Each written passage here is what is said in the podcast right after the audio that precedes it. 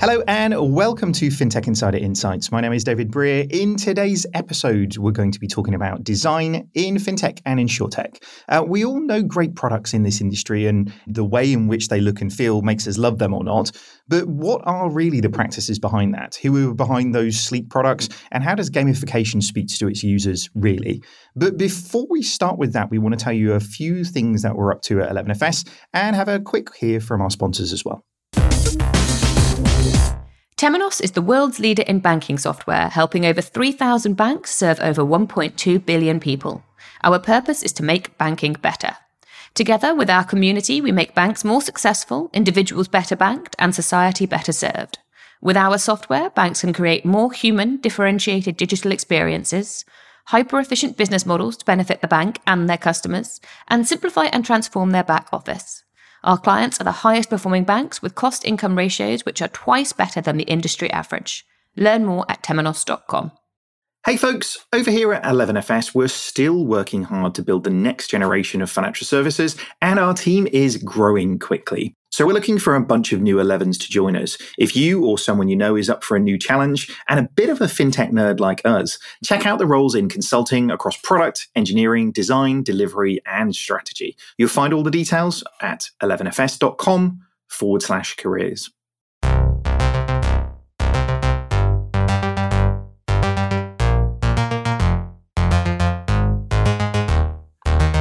Okay, let's get started then. As always, I'm not alone, but today I'm joined by Lindsey Kistler, who is Director of Product at 11FS Pulse. How's it going today, Lindsey? It's going great, David. Thanks a lot. I'm very excited to be on the show for the first time. We were just saying, weren't we? Uh, it's been a year, like over a year, and you haven't still been at the 11FS office because there's this pesky pandemic. But uh, I'm sat in the 11FS office right now, but uh, but we still haven't met face to face, have we? Yeah, unfortunately not yet, but I'm counting down the days. It's a it's a weird, weird world, but uh, as always, we're, we're joined by some super duper awesome guests. Uh, making his FinTech Insider debut, we have Dominic Holton, COO of Dead Happy. How's it going, Dominic? Uh, yeah, pretty good, I think, David. Thanks for thanks for inviting me on.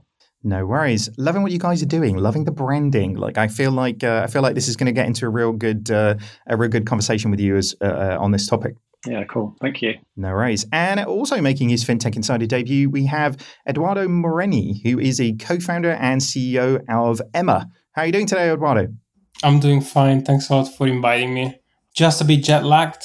I got back from Siberia last night, so I'll try to be as sharp as possible. You got back from where? Siberia. Siberia, yeah. Okay. I mean, that's not your typical holiday destination. So uh, um, uh, I'm going to have to ask before we get going. Um, was that a, like a visiting family type trip, or what was the? Yes, yes. My girlfriend is actually from uh, Novosibirsk, so it's the third largest city in Russia. But it's definitely, you know, it took me 24 hours to get back to the UK, so it was like a long uh, journey.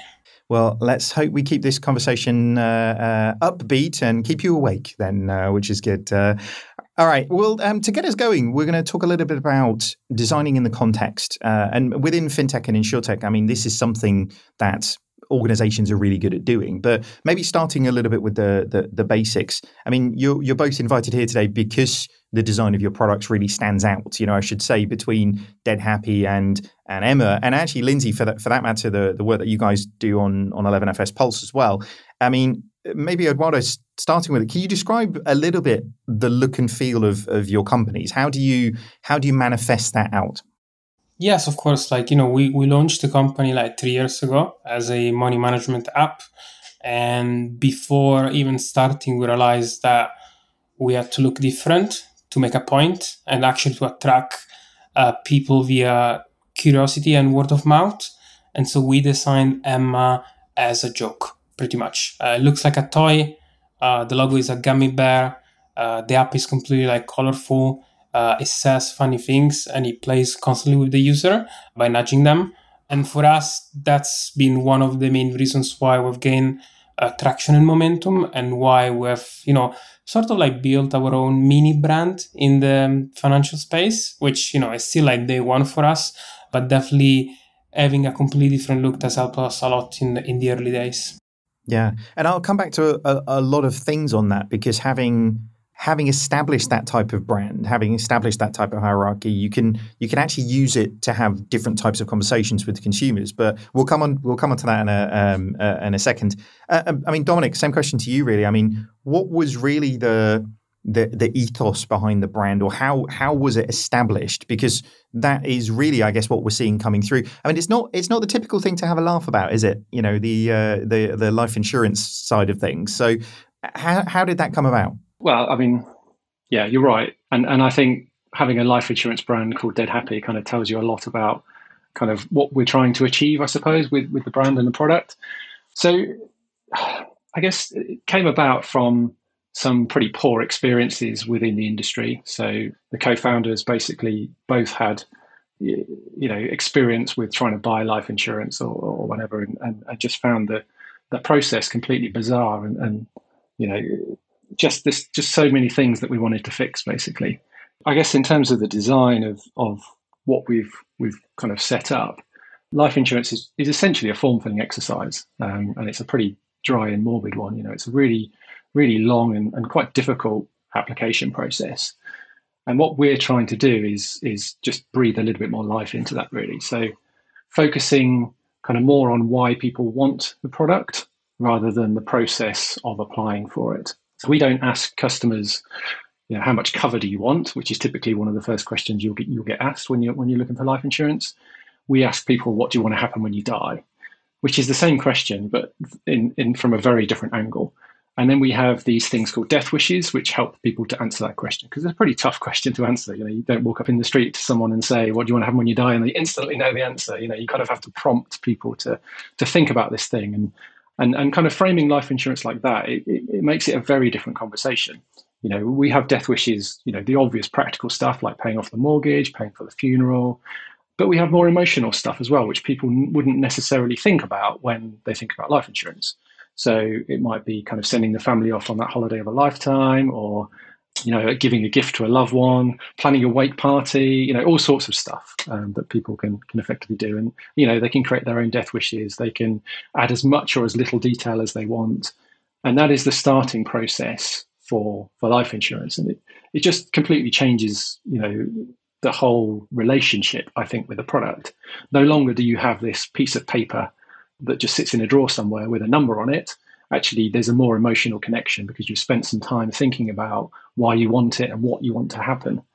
So from a design perspective, I guess it's it's just a lot more visual, a lot more human, and a lot more of a personal experience. And then obviously, you know, we're called Dead Happy, so there's an element of humor in there. You know, as you say, death is death is not a comfortable topic for most people. So so that little bit of humor hopefully makes it a bit easier for people to tackle. I mean, I definitely prefer to put it off if I could do, but um, but it's we know it's an eventuality at some point, don't we? But I think there's there's a few things in that, as you say. I mean, I um, I had the pleasure of building the first life insurance straight through process in the UK when I worked at Aviva.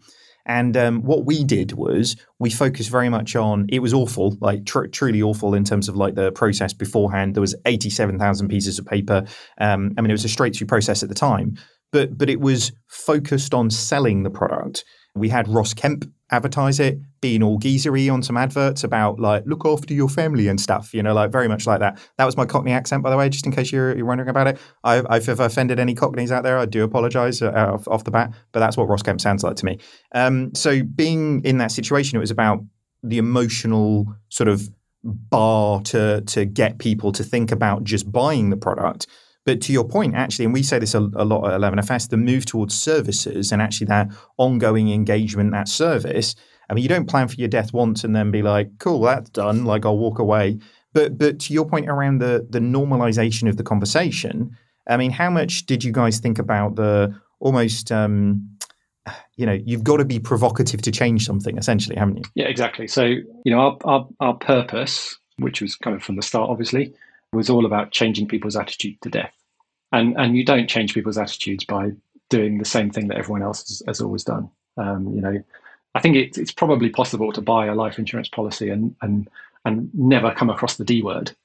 So you know, we we have to we have to do things differently. Uh, uh, you know, we're not for everybody. That's that's for sure. You know, not everybody likes our take on on death. You know, not everyone wants to to have that level of frivolity about it. But that's fine. There's plenty of providers out there that serve those people's needs. I guess we're just there to offer an alternative to people who who find that very inaccessible. And and there's lots of elements I think of, about uh, life insurance that are inaccessible. Still, the majority of life insurance products are sold through financial advisors.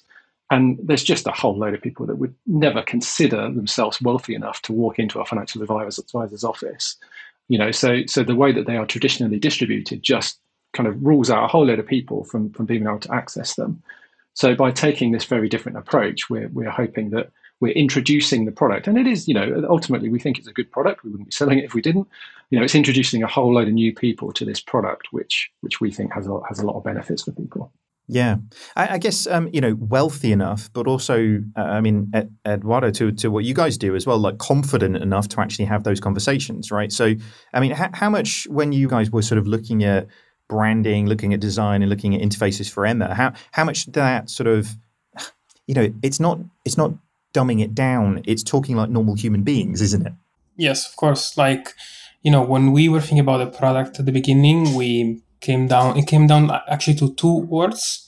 Uh, one was like playground, and one was like progress. Right playground it's very easy like if you just go on google and you type playground the first image you would, you would see like this park full of like toys super colorful where kids go there and play.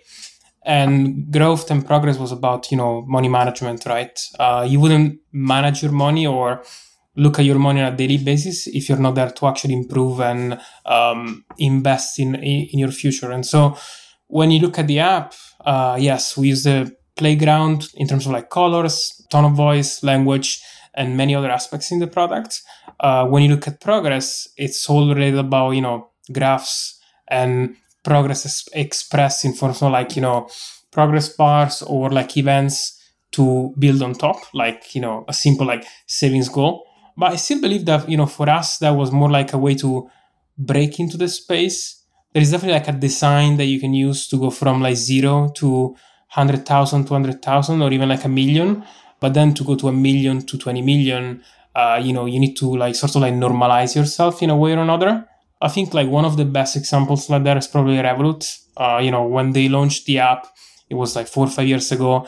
Uh, you had all these like sort of like gradients. It was very like uh, colorful and um, and interesting and now they've sort of like normalized the product to you know this sort of like plain white that anyone can understand and and use so I can definitely see like um, an evolution of the product in the future.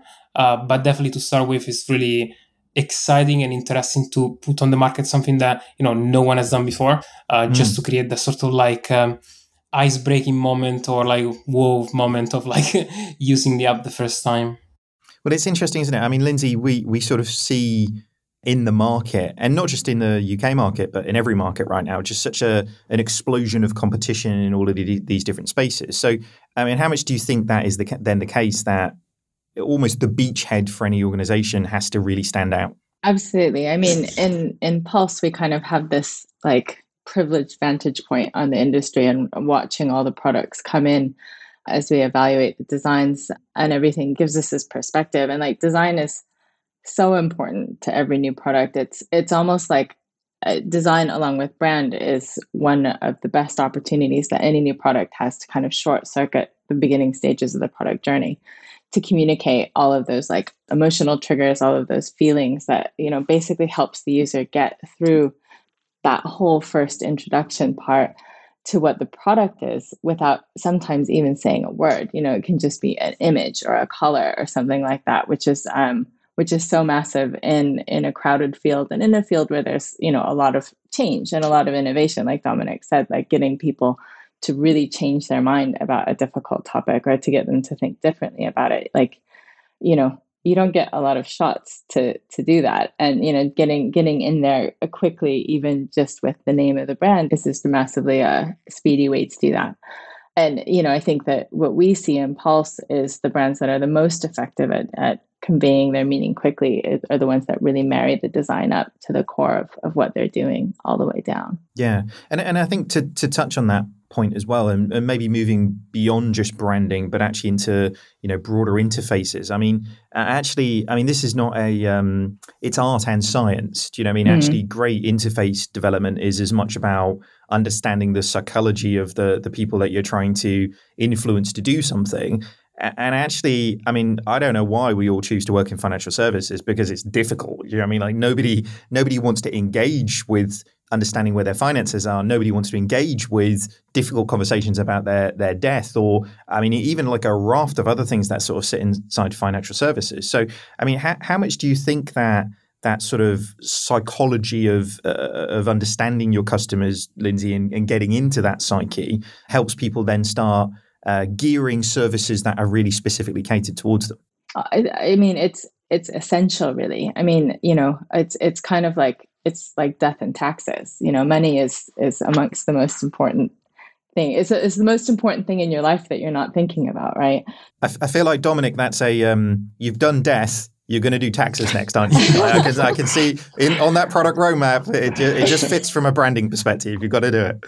Sure. All, all of those inevitable things. But um, no, it's, it's absolutely essential. I mean, partly, you know, you said, why are we in this business? And it's like, I think, I think anyone who's innovating in this space is really there because we see how, how important it is. You know, that there's obviously huge opportunity in the space, but it's, the opportunities there because these are such massively essential life things and you know it's kind of so obvious it doesn't almost need to be said but it is it is uh, so sorry dominic dead serious for everybody to get these things right you know for their lives they're, they're on, on the ground for their families and like and i think like being able to lighten that with with playful design with effective marketing and brand and stuff is is like both fun and playful but it's also like at the same time so serious and so important and that's kind of like what we see, you know, time and time again, the most successful products are the ones that tread that line and, and combine those things together.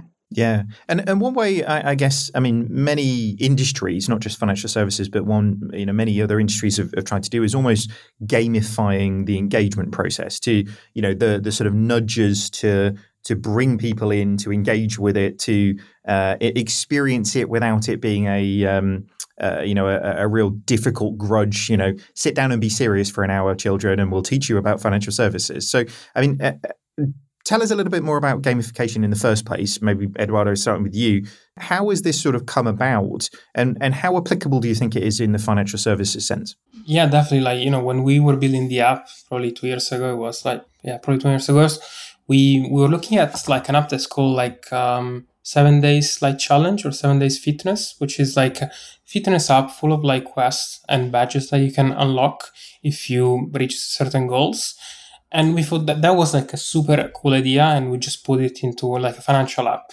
In our case, the goal wasn't just like about gamifying to, uh, you know, create more engagement was actually more to create more retention, right? Because we are a consumer product that you open like every day to manage your money and the more you stay, you know, the better you will perform in in the long run. And so we really took all the core actions that we needed people to uh, take in order to retain more, and we put them behind like some like quests and challenges. And so if the user uh, completes the quest, we lock a badge, we congratulate the users, and we go back to the users with like a push notification. And it's all based on really like really uh, getting to a point where you got one, a full understanding of your finances, but also like a full understanding of uh, the product. Because uh, you know, for us, it was also like the case of like, okay, let's build this product, let's add 15 new features in, and then users they download, sign up, and then they only use one or two or don't understand the other like 13, uh, because you know it's a cause of problem for with the design, but also because the product as we grow it becomes more and more like complex. Um, you know, even when you get like a typical banking app, you would see like 45 different features and you wouldn't know where to touch or um, what to do. And so I think that this was our first main attempt and is the most like long-standing one. Last year we did another attempt, which was like a massive launch that was rolled out across the whole user basis, and we actually shut it down after like two months. And it was all, uh, it was called like gummy bears. So we were giving like a virtual coin to every single user that was um, doing certain actions like if you uh, open the app two times a day, we give you uh, some points. If you add uh, three accounts, we give you more points. And the whole goal was that they could use the points to actually, you know, uh, buy or purchase um, some items from our store. So we're giving like PlayStation 5, AirPods, or a few other like, um, you know, opportunities there. Um, it definitely didn't work in the way we expected, but I think that there is like an opportunity to go back to it. But definitely on our side, we're always constantly pushing and seeing and trying to put in the product like things that are completely unrelated to financial services. Uh, simply because you know when you look at it, money management is a boring thing that most of us don't want to do, and we need to give you a reason to actually perform those actions on a day-to-day basis. It's difficult, isn't it? There's a there's a real fine line behind. Um, I mean, we, we will sort of say. I mean, it's like anything, right? You you want to incentivize the behaviors that lead to the right outcome, and actually, by doing that, do people just get obsessed with those behaviors rather than the outcome? And it's difficult, isn't it? Humans are weird and wonderful things, aren't they? They'll do very bizarre things that you didn't expect them to when you put a product in their hands, which is uh, that's why testing is always so uh, so entertaining, isn't it? But um, I think it's interesting with the gamification one, I, and I've had kind of lots of conversations with um, uh, you know bank CEOs with it. It's like kids love computer games. Can't we make financial services fun like computer games? And it's like it's not how it works. You know, like uh, you're not going to get that level of engagement in order to you know make financial services fun. And really, making financial services fun isn't really the aim. It's about making it digestible. You know, and uh, I think Dominic, to your point uh, before around the you know, do I have enough money to engage with this thing, or do I have enough intelligence to in- engage with these things? You want to break it down to a human level where anybody can understand these complex subject matters because you know actually you know whether you're buying you know protection for your loved ones or whether you're buying protection for your car or whether you're buying you know these are complex concepts that actually if you explain them to financial services people you do it in a different world than you would do if you were talking to your mum so, I mean, what, what do you think about gamification? Is that something that has influenced your thinking in terms of the way in which you design your product? I mean, I don't, I don't think so, to be honest.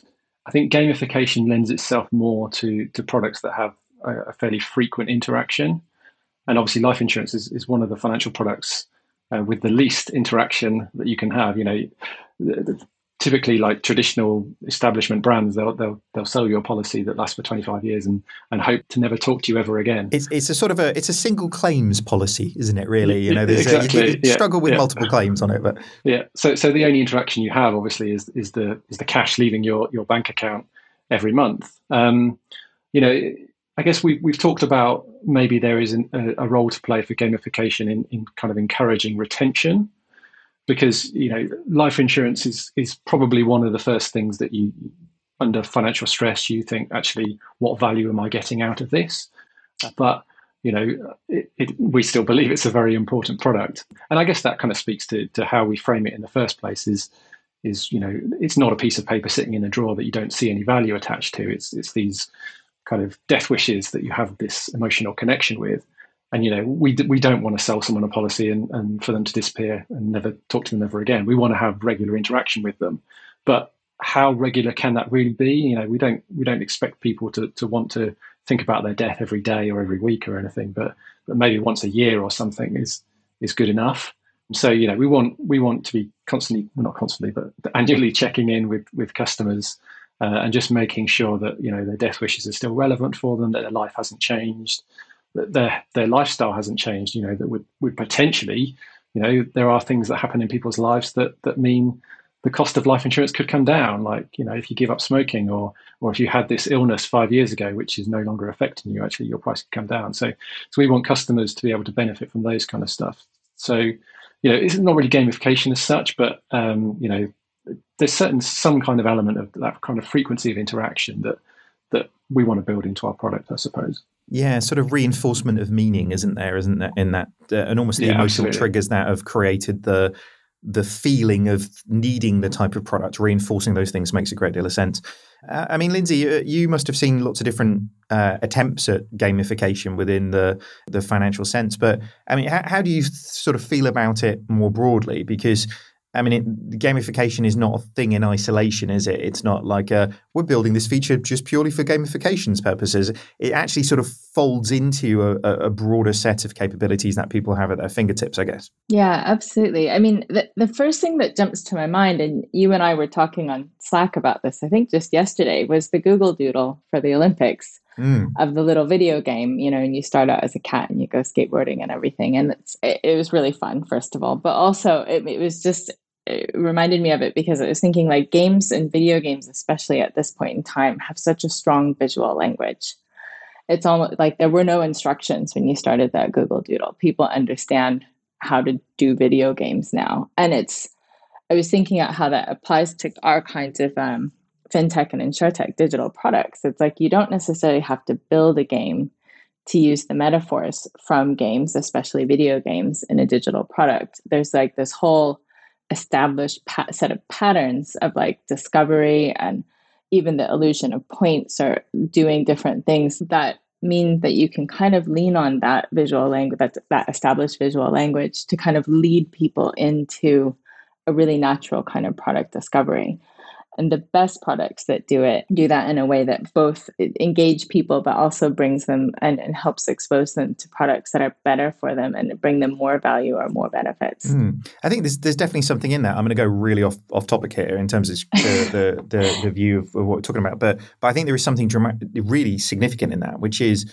i mean great design and great experiences are, are, really a balancing act between the rational and the emotional. Mm. Like from a rational perspective, Amazon would just be a big list do you know what I mean? But actually, the the pictures of things is an emotional trigger. And actually, you know, um, websites used to be. I mean, I remember. Um, I think it was version three or version four of, of Aviva's. The the website, the first website they ever had, basically looked like a Where's Wally picture, and actually different things were in it, and you clicked on the relevant thing rather than being a structured hierarchy of a uh, you know a navigational structure and all of these different things. I mean, it was crazy when you look back on it, but it was more of an emotional place for branding to be executed. I mean, I mean, Dominic, that that sort of practical, everybody can find everything and it's easy, or that rational, there's an experience and it's a branded experience. Like getting that equilibrium or getting that that balancing act between those two things must be particularly for a brand that has such a um, a, a um, distinct visual identity that actually must be quite a difficult balance to get sometimes. Um, I mean, I think it is. You know, we we do have both kind of emotional and rational elements to our proposition. You know, we we have the death wishes that I, I talked about, where you know you, are trying to encourage people to think about what they want to happen when they die, and you know that that's a very emotional type um, conversation to have with a customer. But at the same time, we do still need certain amount of information to assess the risk so that we can decide whether or not we can we can insure these people. So there's that rational element of it as well. So you know we kind of need to do both. I guess we we kind of borrow from the thinking that the brain has a couple of different states that it can operate in, with the first state being you know fast and, and kind of intuitive um, and that's where the brain wants to stay because it's easy to stay there but it can make mistakes um, or there's the other system of thinking, which is it's more lo- more logical, but but much more harder work and, and slow slow moving. Um, and we want to keep customers in that first state as much as possible. When you're doing the difficult rational stuff, you want to make it feel easy, even if it isn't easy. You want to make it feel easy. So, uh, I mean, a good example of this, I suppose, is is from our sector, life insurance. You know, there's there's often lots and lots of things that we need to ask you um, in order to assess the risk. And and what I've seen lots of life insurers do is is compound their questions. So they throw lots of information into a single question because they want to reduce the number of questions that you that you have to answer. But what that means is actually the customer's got to consider a number of different dimensions when answering one question. So to give you an example, have you in the last five years ever suffered from any of these illnesses and then a whole list of different illnesses. There's three things you've got to consider there. It's like have i had them? Had it? Has it been in the last five years? And i've got to go through all the different list of illnesses. That's pretty difficult. So your brain's immediately switched to that, that second mode and, and starts to feel difficult. So our approach to that is, is just to ask one element at a time you know. So you know have you had anything wrong with you? Was it in the last two years? What was it? You know, that's just a, the same question effectively, but just framed in a very different way so that actually the brain doesn't have to move into that more difficult mode, if you like. So we use that throughout our, our website when doing the, the rational stuff and, and hopefully kind of maintain that kind of connection with the customer, you know, that hopefully we've built through the emotional side of stuff and then by making the rational stuff feel feel quite easy. So that's how we do it. But yeah, um, I think it is difficult for sure. Yeah, I mean, I think that makes a lot of sense. I mean, we, we often say, I mean, the difference between digitized and digital. You know, a digitized form is just all the stuff on the form that a person would have read to you one to one and, you know, just putting all that on the form and going, yeah, fill this stuff out, you know.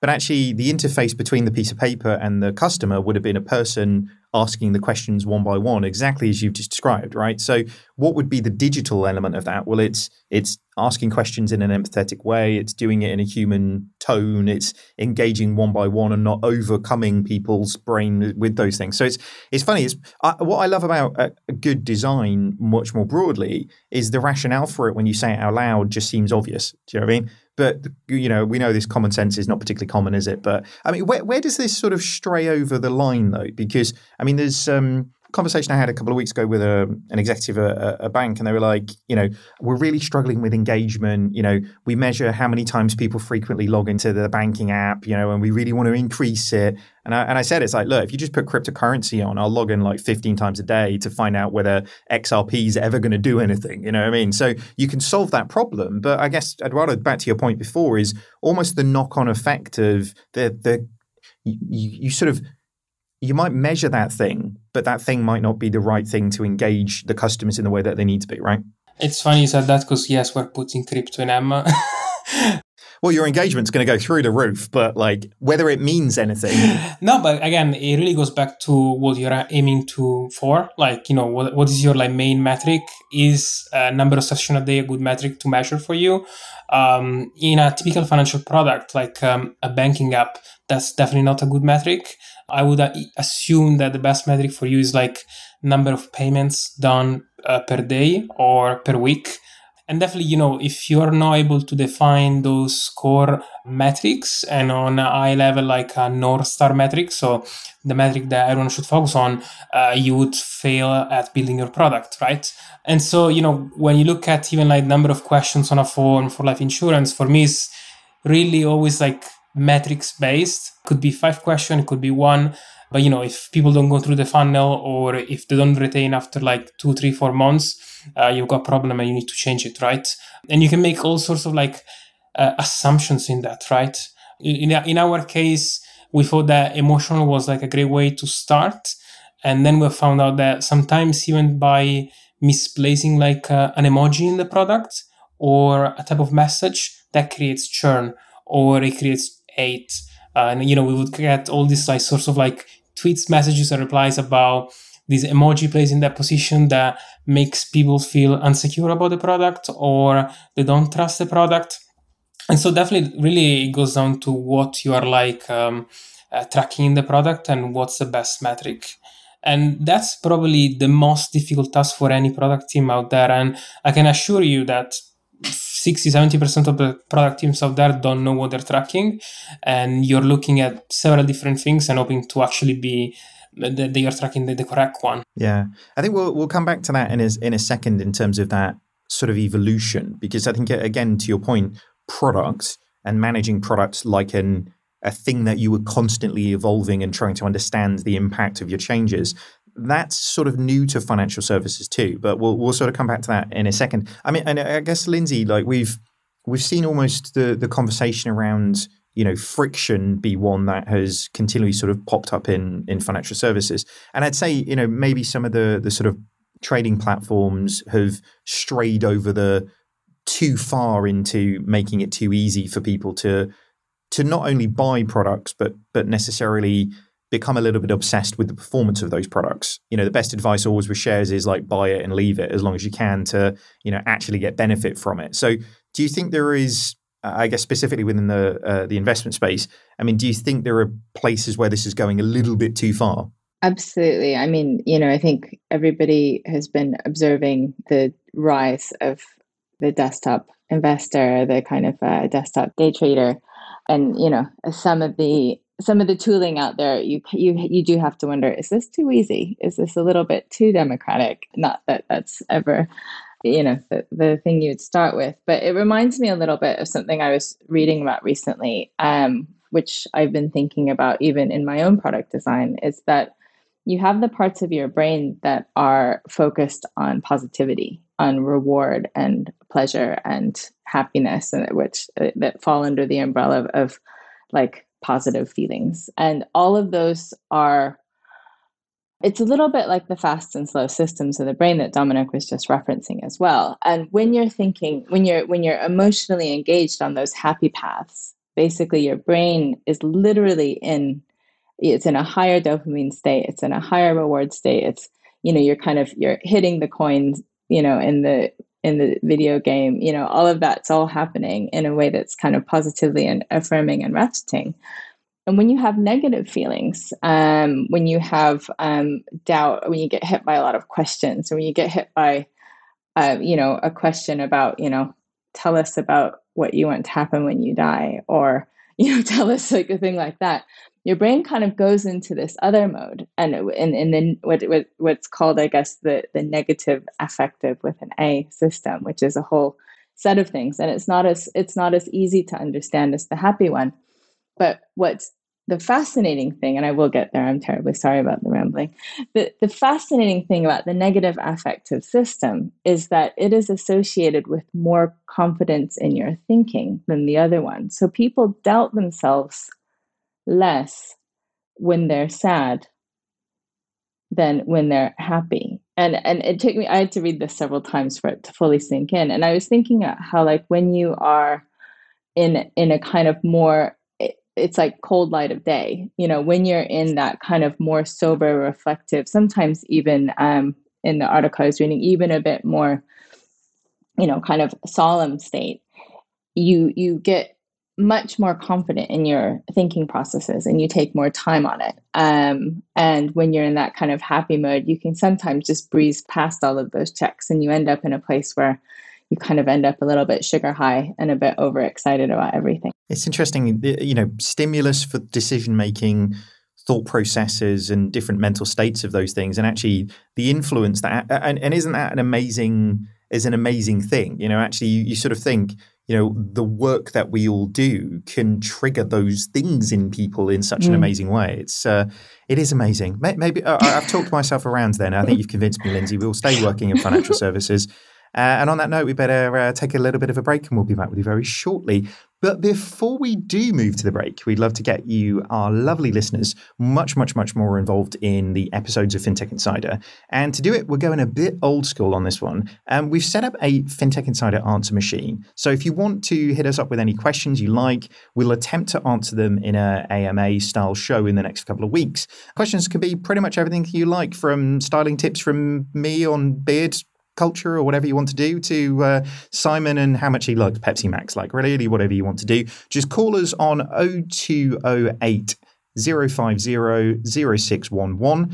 That's 0208 050 0611. Alternatively, if you want to tweet us or email us or send us a voice note, do whatever you want to do. Podcast at 11fs.com is the email, and we're pretty much everywhere on social media, so just find us on there. If you leave your name, we'll shout you out and play a message on the AMA show.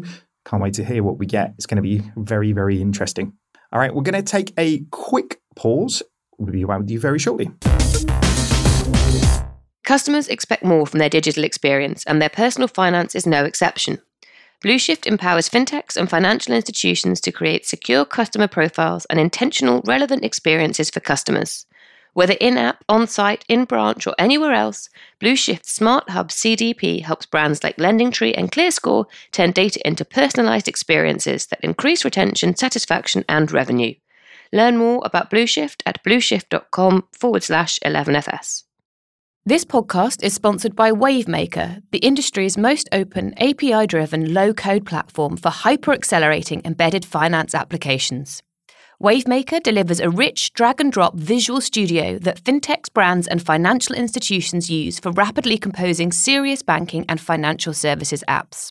Developers can easily consume APIs and build in an enterprise grade environment, leverage custom pre built components with APIs, logic, and UI, or even build out complete embedded finance journeys that your customers can extend or customize. The possibilities are endless. Visit www.wavemaker.com today. All right, guys, we're back. Um, so, look, we've got a nice product at this stage. We've talked, talked about, you know, brand. We've talked about design. We've talked a little bit about gamification. So it's encouraging people to do the right things. We're sort of nudging people in the right spaces to make better decisions. Ultimately, that's what we're trying to do with you know the products the build that we're building is make people make better decisions, right? Um, but how do you ensure that the the product is really sort of light and easy to use? Because I, and actually, I mean, Edoardo, you touched on this a little bit earlier on.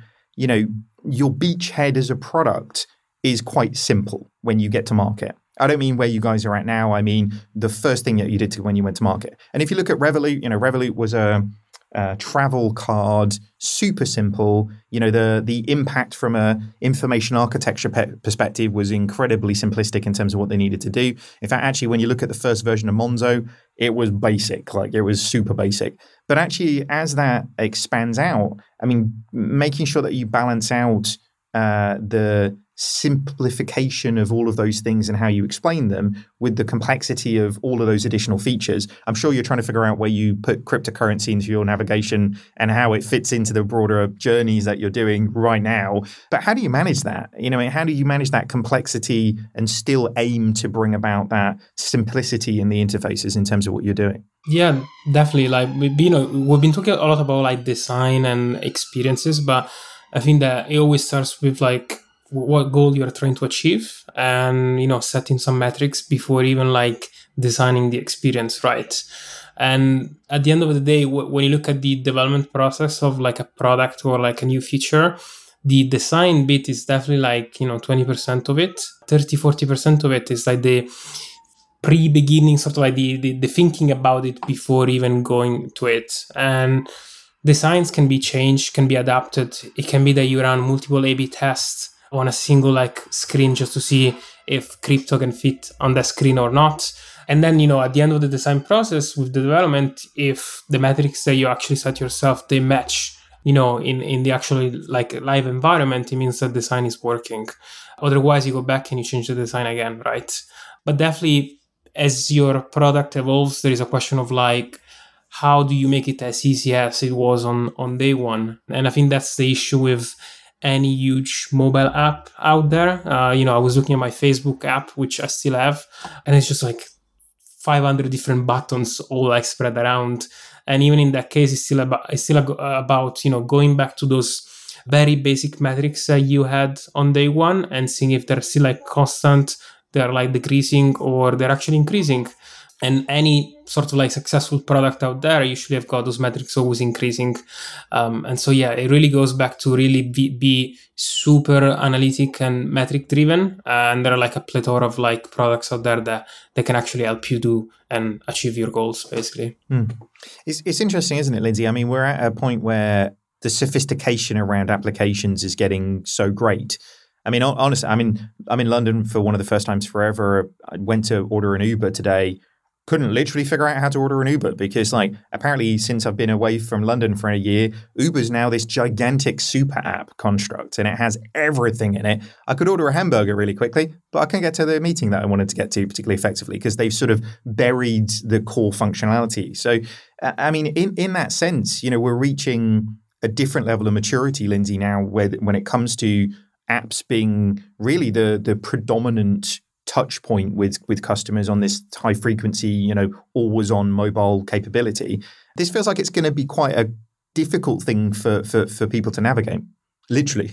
yes, absolutely. I mean, I think this is where um, where the the market's really going to start to differentiate. You know, there's been a kind of flush of of products that have kind of come in on a narrow on a narrow proposition and then widened it out and now they're suddenly realized hey wait like it was quite good when it was easier to understand this thing when it was just one or two actions available at any one time. And so I think there'll be a big differentiation that will really be driven by the brands and the products that understand that quicker. and you know whether that's accomplished through actually splitting up uh, the experiences for the user or if that's accomplished through design or clever gamification like in the sense that we were talking about it earlier i think that can vary i don't know if there's uh, you know I, I don't know if there's any one recipe for success but um but that's it will definitely be a differentiator in the future because even as you go from you know that whole you know one click and and car appears kind of uber experience that essentially the company was built on that on that brand promise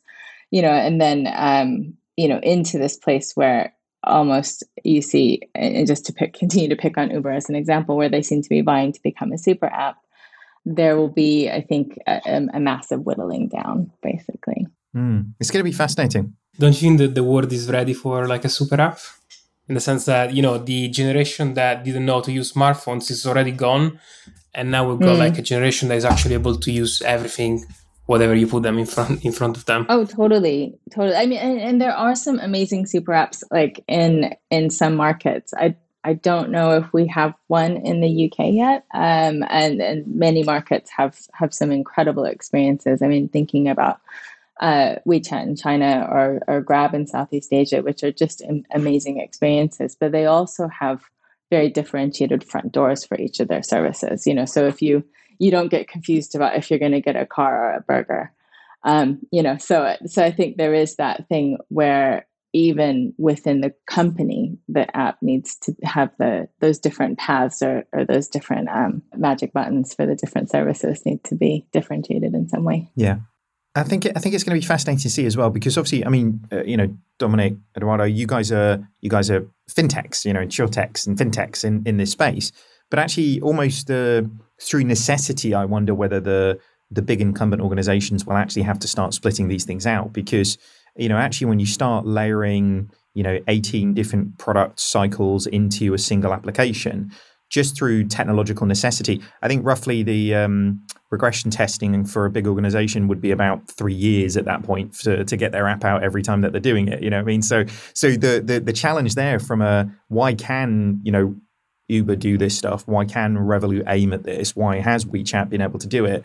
Uh, I mean, there is complexity in the interfaces, but people can adapt and learn those things if the benefit of doing it is is big enough. But actually, if the technological underpinning nature of that restricts them from doing it, we we actually might see insurtechs and fintechs pull away dramatically from the incumbents because of um, you know moving away from that that debt. I think one one thing that this sort of highlights really, I mean, in in this sense, is these are new problems, you know, and, and new problems don't get sort of solved by doing it in the way that organization. The point that we just said about before, you know, you don't just put a life insurance form with a nice man with a briefcase and send him off to, to people's houses, Dominic. You're you're rethinking how these things are, are, are being done. But a big part of that is is the people who actually can think about those things, right? So so we talk a lot about you know there's product managers and UX designers, but I, I guess sort of focusing a little bit on the the, the UX designer side of things.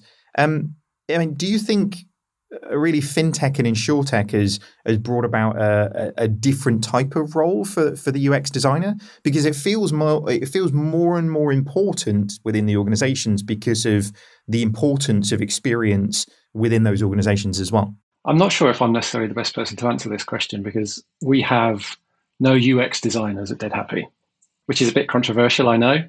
And I guess the reason for that is that we think, uh, certainly at the stage of development of business we are, specialist speeds will slow us down. Um, and speed is so important for us. So, you know, if you have specialists in the team, then if there is a, a decision to be made in, in that sphere of that specialist, people will always defer to that specialist. And if that specialist is not available, then decisions don't get made. So we don't have we we we try and stay away from specialists as much as possible. I mean, in terms of UX, it, you know, it's it's a circular debate we have as to whether we do need them my view is that everyone's a UX designer. You know, if you're involved in building product, then you kind of have to be really. You know, and we're all we're all consumers of digital products, so we all have some kind of a relevant opinion. Now, of course, some people are, you know, they have more design flair than others, or, or some are better at, at understanding a process, uh, some are better at writing copy or whatever. But you know, I I just don't know. Certainly, with our business at the stage of maturity that we're at, that we don't need to have those specialists that you know, at the end of the day, what is a UX specialist? I, am not sure I, I, could necessarily answer that question. Maybe somebody else could, but um, but yeah, it's, it's, it's not something we focus on. Well, it's it's interesting, isn't it? And it's interesting you say that because actually the the disciplines are almost the the barriers between them are sort of eroding, aren't they? And it's why I sort of said about product managers to a certain degree as well. Is that actually um, you know a good product manager kind of has to know a lot about all of these things in order to be able to do them effectively. You know, and actually to your point, I think um, I think if organizations get so fancy that actually there's a just a a manufacturing line of like you do this and then you do this and you, well that's kind of getting us back to waterfall really you know whereas actually you know product managers and actually there's the sort of i think almost product managers are the evolved thing of user experience architects or ux designers and they sort of need to have all of this in their their locker in order to be able to do you know guerrilla testing to understand how to do that to not bias it to create interfaces and test interfaces and have uh, carry the brand from a from a tone and a structure perspective but it is interesting because I mean, I, I, mean, I'm old enough that when I did my undergrad in computing, it was called HCI, you know, human computer interfaces, and it was like, yeah, we had to worry about a human using these things, you know. But almost the the trends of actually how these roles shifts and changes and what needs to come into the experiences or or what goes off to um, uh, another discipline is almost a again, it's a trend, isn't it? But I mean, what, what do you think, Edoardo? How, how do you guys set up? What's the uh, what's the structure of how do you deliver essentially? I think on this basis, I like two stories to share. Uh, one is an interesting one where like one of our investors, uh, runs like a consumer app. And what they do is they just go in front of McDonald's, buy Big Macs to young kids, and let them test the app in front of them as a really super like quick, you know, uh, way to actually see if the feature works. The other one is that I agree partially with like Dominic point in terms of like you know having the need of like a UX specialist but it is also true that a specialist is able to grab that 5 10% of like uh, knowledge that normal people wouldn't have. Uh, for example uh, you know once i was talking to a ux designer about emma and our products and and this was like two years ago and one of the main point that they raised right away was like uh, accessibility right I can say I'm good at UX, I'm, I'm good at products. The product works for like 90% uh, of the people, but I'm not blind. So I have no idea of how, you know, I can make the product accessible to people that've got those, those needs. So there is definitely like a sort of like early stage startup mentality where, you know, you don't need specialists, but as you grow and expand and you run like a very big organizations, you want to get 99% of people on board, you know, that, that get everything uh, done so yeah, I wouldn't advise to get a UX on day one, like a UX specialist, but definitely as you grow and you scale, uh, there is definitely the sort of like need to take care of like every single pixel, and that's like a, a good thing. Yeah, I mean it's interesting, isn't it? Um, hire people who have made all the, the, mistakes at other organisations and can bring that to what you're doing is uh, is a good way of thinking about it, isn't it? But uh, Lindsey, what do you think? I mean, you've seen sort of a an evolution even with you know titles in this sense in terms of what people do and and whose task it is to be worrying about these things within different organizations. So what how, how do you think about that? I mean and for your role as well how do you think about it in the the context of what you do? Because you'll step into all different types of things to to make pulse what it is. Mm, absolutely. I mean i think i think the strongest case for having having dedicated ux designers is focus. And it's not that anybody has special secret skills that other people can't have or are magically talented in ways that other people can't be. But like, um, I think there's a strong case for for putting putting some investment down as a business into saying that you know this discipline is something that we want someone to really focus on and um, and as a company scales like edoardo says you need to really um, you know to start doing that to get serious about reaching the next level I would also say, of course, that if you, you know, regardless of what stage you are with UX design, that tools like 11FS's Pulse are fantastic in short in shortcutting the design process. So you get to see, you know, the scope of the market out there and to see what's out there in terms of your competitors and also your kind of hero brands. Um, because you know, all of what's true of every role and every shape of team is that there's never enough time. Hundred percent. I mean, as you uh, as you say, and as we talked about Lindsey before, it's like, um, uh, and actually, it sort of plays a little bit to what you were saying, Dominic. It's uh, somebody's probably thought about the problem you're trying to solve somewhere out there. So, um, you know, still with pride is always a good way to go, isn't it? But uh, Well, I mean, we're going to have to wrap up, I'm afraid. Um, the, the fantastic I mean, we love Dominic and Edoardo. We both love both your brands in terms of what you've done and actually how you set it up. Congratulations with the the success of the the companies and where you guys are kind of taking it. Uh, look forward to seeing the cryptocurrency stuff come through, Edoardo. It's going to be fascinating to see where you put it. Uh, unfortunately, though, that does wrap up today's show. Uh, thank you so much for joining us. Where can people learn a little bit more about your companies? So, Dominic, starting with you. Ah, well, just go to the website, deadhappy.com. Nice and easy. Uh, Edoardo, where can people learn a little bit about you and uh, and your brand? Well, if you're in the UK, just type Emma on the App Store and it's the first result. Uh, it would be the same in the US and Canada, so just feel free to download the app and play around. Very good. And Lindsey, where can people find out more about you and uh, all the good stuff you do at 11FS? Well, definitely pop over to 11fs.com and you can find Pulse under products. And we'd be very happy to hear from you um, and set you up with a demo um, at any time. Very good. And where can they find you lurking these days? Uh, you a LinkedIn or a Twitter gal?